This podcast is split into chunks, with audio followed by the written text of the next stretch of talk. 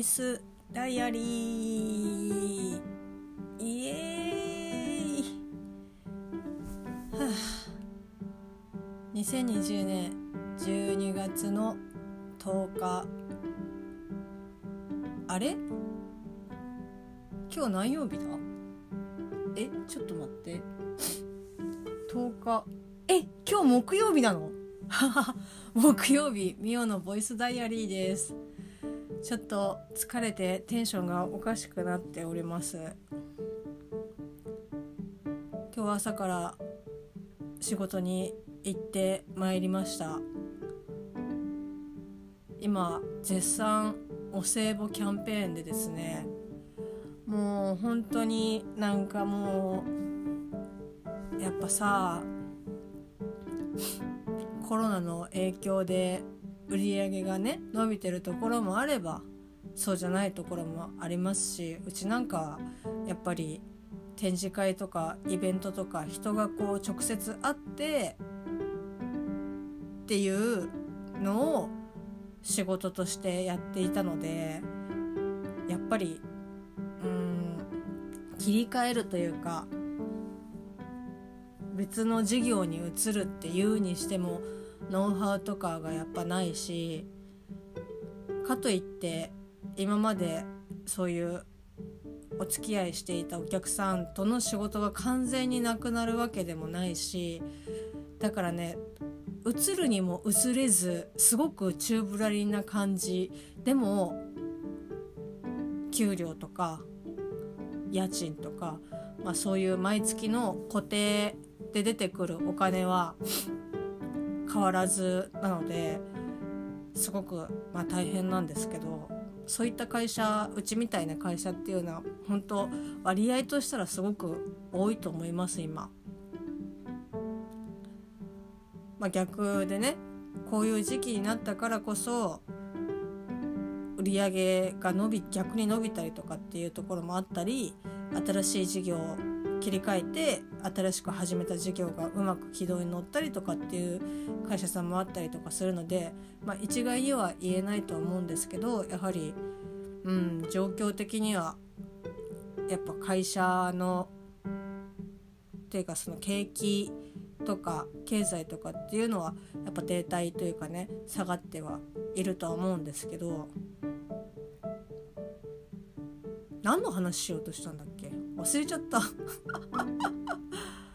えー、あれ？何の話しようとしたんだろう。なんか景気がどうのとか格好つけて喋ってるからこういうことになるんだよね。まあ大変ですわうちの会社も。あれ？いや本当に何話そうとしたんだっけな。あー。忘れてしまった。なんかこう喋ろうと思ったんだけど。なんかねさ今日本当に前職の社長の名字が思い出せなくてすごく焦りました。まあ高井さんって言うんですけど。本当ねまあ、仕事を辞めてというかその高井さんのところで働いてて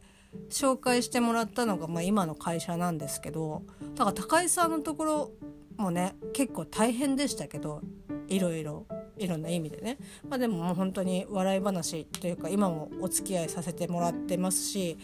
私の両親とかも知ってる。というか私の実家の近くに越したので結構本当ね身近なこう知り合いというかまあ本当なんかね年齢的にもこうお父さんとお母さんみたいな感じなんですけどその高井さんの名前が思い一瞬思い出せなくてなんかいやいやそんなはずないだろうって思ってでも一生懸命「た」がつくのは覚えてるんだけどそれその次が言えなくてすごく焦りましたね。なんかちょっと恐怖すら感じた。え大丈夫かな？って思って。でしばらくあやばいやばいやばいやばいって思ってたらあ高井さんだって思って思い出せたんですけど、うん、だからねこうなんか喋ってても忘れちゃうというか何喋ろうとしてたっけなっていうかゴールがいきなりなくなっちゃったみたいな感じ。ゴールワープみたいな。え？っていう。なんか漂流教室みたいな感じ。漂流教室を読ん。だことがない人はごめん。なさい。ねいきなり学校ごと丸ごとなくなっちゃったみたいなえっていう感じなん。かね「笑うセールスマン」でも似たようなね話あった気がしたな帰ってきたら家がないみたいな、まあ、その話はでもねいいん。ですとりあえずもう途中で思い出したらまた話せればいいかな、まあ、今日仕事行ってきたんですけどなんだろうな。あそうお歳暮の話だ。そうですよ。お歳暮そうお歳暮をねこんなに景気がもうあの忘れないうちに言います。あの景気がね良くない仕事もね少なかったりとかして売り上げが落ちてるにもかかわらずそんなわざわざお歳暮なんてねお金をかけて送らんでもいいよって。いうことを言いたかったんだ。思い出した。よかったよかった。あーすっきり。いや危なかった。焦り焦ってはいないけど思い出せましたね。危なかった。そうで今日昨日は在宅だったので一日家にいたからまあ一日丸一日会社にいなかったんですけどで今日朝行ったら私のデスクのところにそのお歳暮がね協力会社さんから送っていただいたお歳暮がこうポンポンポンポンって置いてあってわかるよ。そのお礼状とかっていうのは基本的に私の方で、まあ、作って出してるんですけどデザインは社長がやってますけどデザインっていうかね中の文章を社長が考えてそれを出力してるんですけどだからその宛名その包み紙のところに大体どこからまあ大体じゃない絶対どこから来ましたっていう宛名があるので、まあ、それを控えとしてその剥がせるものは剥がして取っておくんですけどなんだろうそこさえ済ませれば別にあとは好きにしてくれて全然構わないのね。でお菓子とかだったらまあ開けてさ置いといてこうみんなでねお腹空いた時とかこう適当に食べてくれればいいし、まあ、そういうエリアというかスペースも設けてあるのでやってくれてもよくないみたいな。そのお中お中元じゃんお歳暮がいつ届いたか分かんないけど昨日届いてるんだったらやってうんそこのテーブルに私のテーブルに置くんじゃなくて開けて出してくれてもよくない？みたいな。もうねそんなんばっか。その丸一日会社いなくて次の日会社行くとなんかもうさ明らかにマックのチラシとかなんかよくわかんない不動産のチラシとかまあ不動産は微妙だけどなんかもう絶対これ使わないよねとかっていう質屋のチラシとか置いてあっていやこれはさいやわかんないよ。100%会社で使うな使わないとは言い切れないけどでもいらないやつじゃんみたいな。すいません。チラシ作ってる人ほんとすいません。あのそして配ってるくれてる人ほんとすいません。なわけだからなんだろうな。なんか届いたものは全部こうミオさんの机の上に置くまではいいけど選別しようよみたいなそれはさできるじゃんって思うんだけどなんかねやっぱね1個しかできないんですよね。まあもちろんもちろんねその自分の判断で間違ってしちゃったらとかっていうこともなんか分かるんですよ。だその封筒とかで開けたらなんだ営業の封筒かとかっていうのはあったりとかするけどそれは別にねいいの分かんないから開けないと分かんないしそもそも開けていいのかもまあ分かんないだろうけどマックのチラシはさ分かるじゃん。それはさなんかこうじゃあいいよ例えば会社でさテイクアウトとかそういうのとかね使うのでいるかなって思ったら別に私のところに置かなくてもそうみんなのね共有の部分とかそれこそあこれマックのチラシ入ってて、まあ、クーポンとかもあるんでよかったらここに置いとくんで皆さん、まあ、使う人がいたら使ってくださいっていう風にさやればいいじゃん。えそれは私の仕事みたいなっていうことがですね結構まあ多々あるんですけど、まあ、お歳暮もポンポンってあってだから10時に出勤してるんですけど今時差出勤でね。まず1時間ぐらいはそのお歳暮の整理から始まるみたいな。いいんですよ。私が一日ね昨日在宅にしてたから、まあ、仕方がないんですけどなんかもうちょっと考えてやってくんねえかなって思いながら。